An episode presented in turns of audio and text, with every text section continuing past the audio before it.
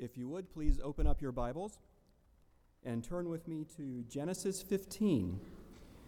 We'll be reading starting in verse 7, and if you're using the Pew Bible, that's on page 12.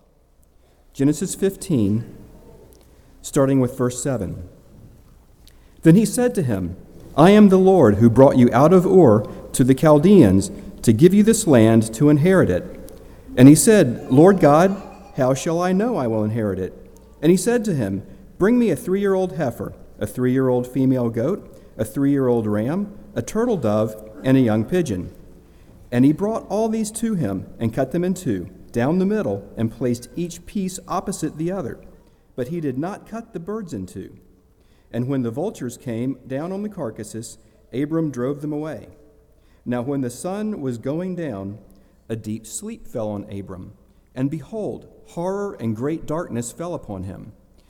And he said to Abram, Know certainly that your, your descendants will be strangers in a land that is not theirs, and will serve them, and they will afflict them four hundred years. And also the nation whom they serve I will judge. Afterward they shall come out with great possessions. Now as for you, you shall go to your fathers in peace. You shall be buried at a good old age. But in the fourth generation they shall return here, for the iniquity of the Amorites is not yet complete. And it came to pass, when the sun went down, and it was dark, and behold, there appeared a smoking oven and a burning torch that passed between those pieces. On the same day the Lord made a covenant with Abram, saying, To your descendants I have given this land, from the river of Egypt to the great river, the river Euphrates, the Kenites, the Kenezzites, the Kadmonites, the Hittites, the Perizzites, and the Rephaim, and the Amorites, and the Canaanites, and the Girgashites, and the Jebusites.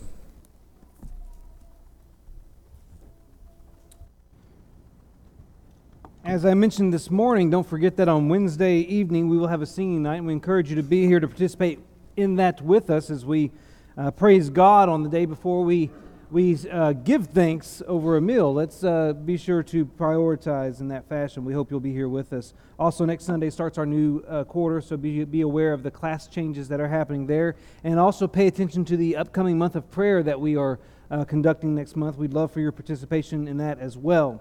With that being said, last week we were in Genesis chapter 15 looking at the first six verses, and there we learned that Abram was afraid and he needed God's reassurance. But it, what Abram was afraid about, it, it was the key. He was afraid because he didn't understand how God was going to fulfill his promise of giving him a child. Now, God calmed Abram's fear by promising that, that Abram himself, that he would have his very own son, uh, his very own son would be his heir. And then God showed Abram uh, the stars in the sky, asked him to count them, and indicated that the number of the stars in the sky would be the number of his descendants. That's all it took for Abram's fear to subside. And we're told in Genesis chapter 15 and verse 6 that Abram believed the Lord, and the Lord counted it to Abram as righteousness. But the promise of an heir was not the only promise that God had made to Abram. Prior to their interaction here in Genesis chapter 15, God had spoken to Abram on three previous occasions. And on all three of those occasions that are recorded in Scripture, God emphasized a promise of land. If you jump back to Genesis chapter 12 and verse 1, where the relationship between Abram and God began, you'll see that God ordered Abram to leave his current land, to go from his country and from his kindred and from his father's house to a land that God would show him. Once Abram arrived in that land, you can look at verse 7 of Genesis chapter 12, and God speaks for the second time. And he says, To your offspring I will give this land. And then in chapter 13, after Abram had come back from his sojourn in Egypt, and he had separated from Lot due to the size of their herds, God spoke for the third time. And in Genesis chapter 13, verse 14 through 17, he said this Lift up your eyes and look from the place where you are, northward and southward and eastward and westward. For all the land that you see, I will give to you and to your offspring. I will make your offspring as the dust of the earth, so that if one can count the dust of the earth, your offspring also can be counted. Arise, walk through the length and the breadth of the land, for I will give it to you. You see, there's no doubt to Abram what land he's supposed to possess. God has not been vague on that matter. He's made it known where the land is that will belong to Abram and his descendants. So for Abram, God's promise of a land claim was never a question of where, but it was a question of when. That's why when God said in Genesis chapter 15 and verse 7, I am the Lord who brought you out from Ur of the Chaldeans to give you this land to possess, Abram responded by asking in verse 8, O Lord God, how am I to know that I shall possess it? You know, at first glance, it seems as if Abram is expressing doubt regarding God's promise to give him this land. Just as he expressed fear regarding how God was going to, to bless him, it's like he's expressing doubt. And that's very fascinating because what did verse 6 just tell us? What did we read about Abram in verse 6 of Genesis chapter 15? We read that he believed the Lord. Is he now contradicting that belief and by expressing some degree of doubt? Here's the thing Abram's not doubting God's promise to give him the land. Abram's asking for a sign, for a confirmation through tangible evidence that this is going to happen. And asking for a sign does not imply unbelief. See, here Abram is like Gideon, who, if you go over to Judges chapter 6, asks for a sign to confirm that God would be with him in his military endeavors. After God had already said, I will be with you. And Abram is like Hezekiah, who in 2 Kings chapter 20 asked for a sign to confirm that God would heal him after God had already said, I will heal you. You see, whether you're talking about Abram or Gideon or Hezekiah, they're asking for some form of confirmation after God had already issued the promise. And the fascinating thing is that in, in none of those instances does God show frustration or disappointment at the request for surety. Instead, God willingly cooperates with their requests. For Gideon, he makes dew appear on the fleece and then makes and not on the ground, and then he makes dew appear on the ground and not on the fleece. Judges chapter 6. For Hezekiah, he makes a shadow go back 10 steps. 2 Kings chapter 20. And for Abram, he instructed Abram to get some animals, and Abram knew right away what to do. Because in the very next verse, Abram starts cutting these animals in half and placing the severed halves of their bodies opposite one another on the ground. It sounds very disturbing, I know. But in that culture, this was how you made a very serious covenant with someone. In fact, eh, in fact, the Hebrew expression for make a covenant, which appears in Genesis chapter 15 and verse 18, it literally means cut a covenant. And what would happen is that after the animal's body has been severed and set opposite each other on the ground, the two parties involved in the covenant would walk between the severed animal. And the implication was May what has happened to this animal happen to me if I don't keep my word, if I don't fulfill the terms of this covenant, if I don't do what I'm said I would do. So Abram cuts the animal in two, except for the birds, assumedly because of their size. And then he puts the halves of the animals in the right place. And then Abram takes a nap. Not because he was tired, but because God made a deep sleep fall on him, according to verse 12. And while Abram slept, God showed up in the form of a smoking fire pot and a flaming torch. And those symbols of his presence passed through the animals, confirming the covenant that he was making with Abram that day. And what's so fascinating to me is that this is the first time the Bible says God visibly showed up on earth since the Garden of Eden. Now, maybe he did other times, but this is the first time it's recorded for us that after his walking in the garden, this is the first time there's mention of him making some sort of visible presence on earth. And I think it's an indication that this whole land claim business was a big deal to God. But what I want us to focus on tonight is what God, in fact, communicates to Abram during this whole covenant ceremony thing. Because there's three main things that God communicates to Abram that night, even though Abram is asleep. The first thing that God communicates to Abram that evening is that the land is yours, the land is his, that the land is Abram's. The land is yours. See, if you look here, you'll notice that God does not offer predictions. He doesn't offer prophecy, he offers a decree. He makes a declaration, he makes a proclamation. He's not speculating on anything, he's announcing the way things are going to be. In Genesis chapter 15 and verse 18, he says, To your offspring I give this land. Now, actually, that word give in the Hebrew is what they call a prophetic perfect tense. That means that God is speaking of a future event as if it has already happened. In fact, some translations, the King James Version, the New King James Version, the New American Standard Version, they convey this more clearly. They say, I have given this land.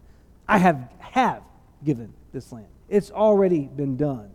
That's what God is saying. He's saying, This land is yours, Abram. It's a done deal. I've already made it happen. You don't have to wonder about it, you don't have to worry about it. It's done. How can God already make it happen. Uh, one preacher say, calls, says that God lives in the ever present tense. And what he means by that is that God's outside the time limitations that bind us. So God can look at what he is do, going to do in the future and he can announce it in any time that he wants as if it's a done deal. Because God's not limited by time like you and I are. And I believe that's what he's doing here. Because we don't read about Abram's descendants possessing this land until we get to Joshua.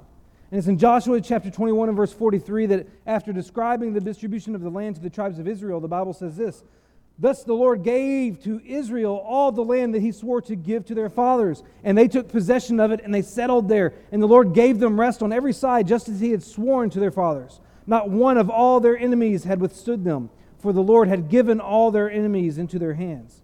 Not one word of all the good promises that the Lord had made to the house of Israel had failed. All came to pass. It took centuries to get to that point. It took centuries for Israel, for the descendants of Abram, to actually possess the land. But God spoke of it as a definite reality to Abram before Abram even had a descendant. And that tells us that God's promises are dependable because they depend on Him. And that actually takes us into the second thing that he communicates to Abram that night. He communicates the fact that the guarantee is mine, is his, is God's. I know that terminology gets tricky when I'm speaking, but God is saying the guarantee is mine. See, while this ceremony was customary in Abram's day, there was something about this particular ceremony that was unusual. And that was the fact that only one party was involved. When this ceremony was used, it was typical to have two parties involved because you were making a covenant between one another. But if you look at Genesis chapter 15, particularly at verse 17, you'll notice that God is the only one who goes through the pieces of the animals. Abram was asleep. Abram didn't pass through the animals, so technically speaking, Abram uh, uh, agreed to nothing. It's all about God. God's the only one making a covenant here, actually. See, God God walks through the pieces, God makes the covenant because God is guaranteeing these promises based on his own character. Abram's not going to be keeping the covenant, God is. The covenant is going to solely depend on the faithfulness of God. And I want you to read with me a section of Hebrews chapter 6 really quick. Because I, I, think the author of Hebrews picks up on this, this idea that, that it's God alone and that God is guaranteeing this covenant of himself. Hebrews chapter 6. Begin reading with me in verse 13. We'll go through verse 18. Hebrews chapter 6, verse 13. For when God made a promise to Abraham, since he had no one greater by whom to swear, he swore by himself, saying, Surely I will bless you and multiply you. And thus Abraham, having patiently waited, obtained the promise. For people swear by something greater than themselves, and in all their disputes, an oath is final for confirmation. So when God desired to show more convincingly to the heirs of the promise the unchangeable character of his purpose, he guaranteed it with an oath, so that by two unchangeable things in which it is impossible for God to lie, we who have fled for refuge might have strong encouragement to hold fast to the hope set before us. What I think the author of Hebrews is trying to communicate is that we should be encouraged by what God did for Abraham. God's guarantee to Abraham, swearing by himself that he will keep every promise he made to Abraham, that should give us great hope because it reveals the unchanging nature of God and his word. And so God is communicating to Abraham that he's guaranteeing the fulfillment of these promises, the fulfillment of this covenant because of who he is. His word is binding and his word is final. But there's one final thing that God does communicate to Abram here. And that is something that Abram hadn't heard yet, which is that the possession of the land is going to be delayed. Look at what God said beginning in verse 13 of Genesis 15. In verse 13, he says, Your offspring will be sojourners in a land that is not theirs, and will be servants there, and they will be afflicted for 400 years. And it's not until you get down to verse 16 that he says, And they shall come back here in the fourth generation, for the iniquity of the Amorites is not yet complete. Now take just a moment and put yourself in Abram's shoes. Think about this from his perspective as he hears God communicating this. Thus far, he's constantly heard that God was going to bless him and that, that the world was going to be blessed through him. Remember that initial promise It's back in Genesis chapter 12, and it goes like this God says, Go from your country and your kindred and your father's house to the land that I will show you, and I will make you a great nation, and I will bless you. Make your name great, so that you will be a blessing. I will bless those who bless you, and him who dishonors you I will curse, and in you all the families of the earth shall be blessed. The whole statement that God gives, that initial conversation, is all about blessing. But now, all of a sudden, seemingly out of left field, God drops this reference to 400 years of slavery. And what God is doing, God is revealing more of his grand plan, more of his grand story to Abram. And what Abram is finding out is that just because God promised a blessed story doesn't mean he won't include some hard chapters. And one of those difficult chapters was entitled Waiting on the Canaanites. Now, reference is specifically made to the Amorites, but they were of the Canaanites, and oftentimes, sometimes, oftentimes the term Amorites is used in exchange for Canaanites just to refer to the people of the land. And so, what God is saying is that, Abram, you, you can't have the land yet. I can't judge the Canaanites yet, the people of the land yet. They need another 400 years to let their sin reach its full measure to reach its completion. In the amazing grace of God, the Canaanites are granted four more centuries to live in the land until their morality became so corrupt that God could no longer tolerate their immoral behavior. And by granting them that extra time, God negated all questions regarding the righteousness of his judgment on them.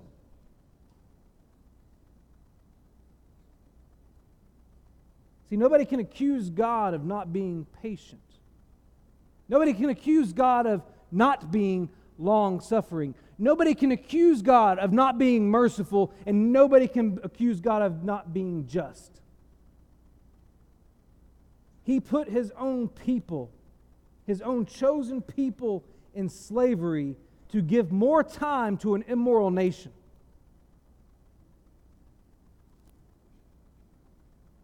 So God says, Abram, I've got some good news and I've got some bad news. The good news is you're going to be to live to be an old man. And you're going to die peacefully.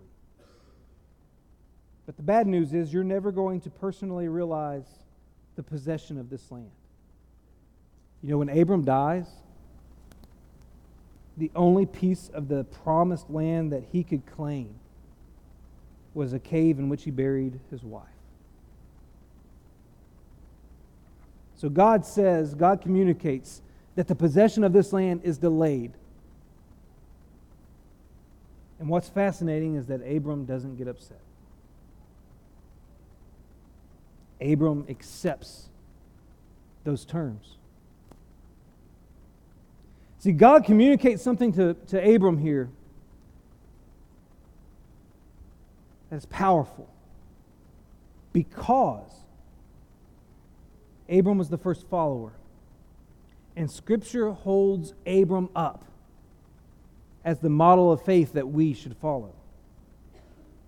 I think we should look at his story as a metaphor for our story. And I think the very things that God was communicating to Abram, he's communicating to us. See, God says that the land is yours, that the land is ours. But for us, God is not referring to a physical land, He's referring to a spiritual land. Jesus said in John chapter 14, verses 2 through 3, Let not your hearts be troubled. Believe in God, believe also in me. In my Father's house there are many rooms. If it were not so, would I have told you that I go to prepare a place for you? And if I go and prepare a place for you, I will come again and will take you to myself, that where I am, you may also be. Jesus told his disciples that his departure from this world was necessary in order for him to prepare a new home, a new residence, a new land for us. For us.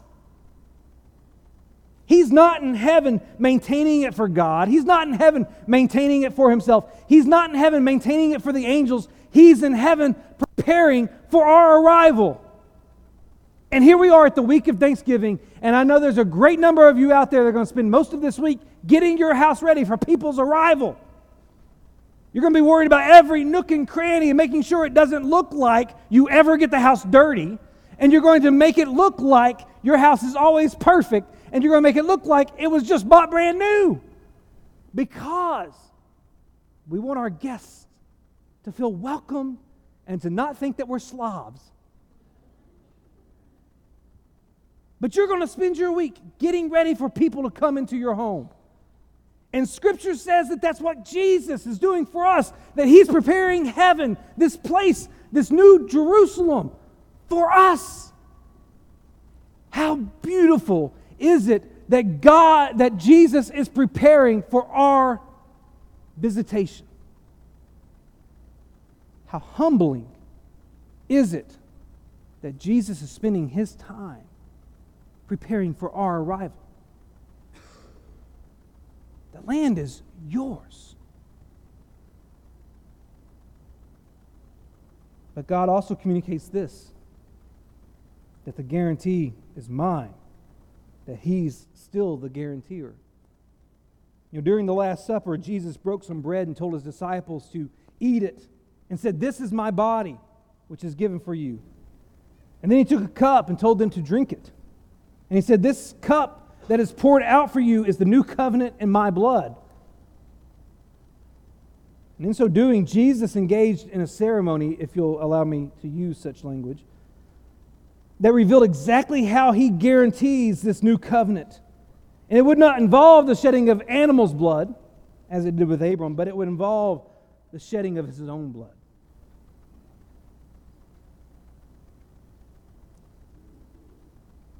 And because of that, this new covenant depends solely on Him. just like the covenant with Abram depended solely on God. What that means is that you and I did nothing to secure or guarantee this covenant. And that's the point of such passages as Ephesians chapter 2 verses 4 through 9 where we're told that God being rich in mercy because of the great love with which he loves us even when we were dead in our trespasses he made us alive together in or together with Christ. By grace you have been saved. He repeats that again. By grace you have been saved in verse 8. And he goes on to say, and this is not your own doing, it's the gift of God, not a result of works so that no one can boast. The guarantee is his, not ours. And 2 Corinthians chapter 5 and verse 21 reiterates this as well. It says that Jesus, who knew no sin, was made to be sin, so that in him we might become the righteousness of God. We were not able to be righteous on our own. We needed a different guarantor. So, just like Abram, the only role we have in this covenant is to trust and obey. Because God is the one guaranteeing it, not us. And just like Abram, God communicates to us that the possession is delayed. You know, there were a couple of verses in 2 Peter chapter 3 that we didn't read or talk about this morning. And I want to draw your attention to those this evening. It's 2 Peter chapter 3, verses 8 and 9 in particular. And, and Peter is addressing why God has delayed his fulfilling of the promise to send Jesus back to bring us to our new eternal home. And Peter says this in 2 Peter chapter 3, verse 8. He said, Do not overlook this one fact that with the Lord one day is, a, is as a thousand years, and a thousand years as one day. The Lord is not slow to fulfill his promises, as some count slowness. But he is patient towards you, not wishing that any should perish, but that all should reach repentance. Just like he did in the days of the Canaanites, he gave more time. He hasn't returned because he's giving someone more time. Why does God wait? He waits for the full measure of sin to be reached. He's not going to judge the world until, until it reaches that depraved point, but he's also waiting because there are still some out there who he wants to give more time. In other words, God has delayed not because he doesn't love us and doesn't want us to receive our new home. He's delayed because he loves everyone and he wants to give everyone a chance to claim their new home. So the possession is delayed. Maybe it's being delayed for you.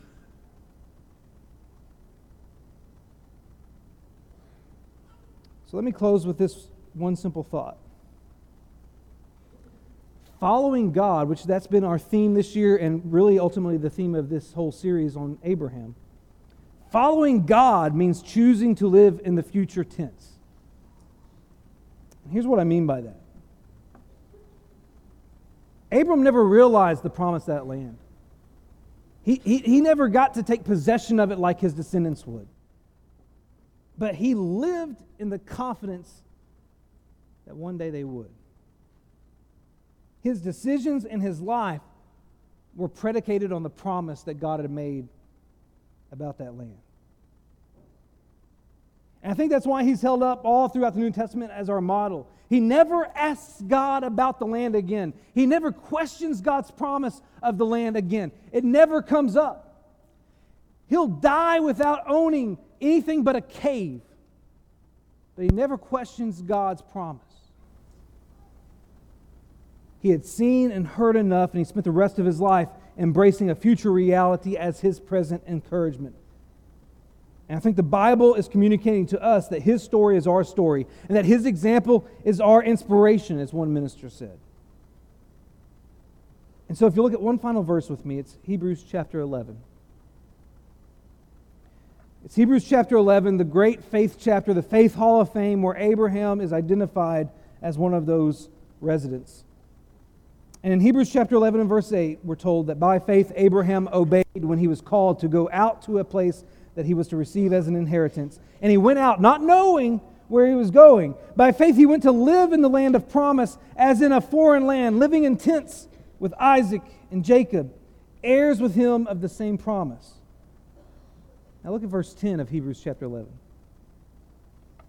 For he was looking forward to the city that has foundations whose designer and builder is God. Abraham was living in the future tense.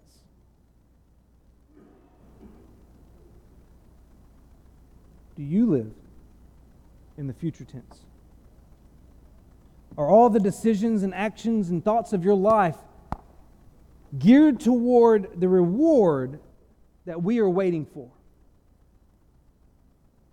Are you living in the present reality, attentive to the future reality? God is delayed,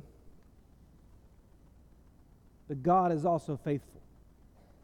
And one day Christ will return, and one day He will take us to our new land that we will possess, that He's been preparing for us. The question is are you ready to inhabit that land?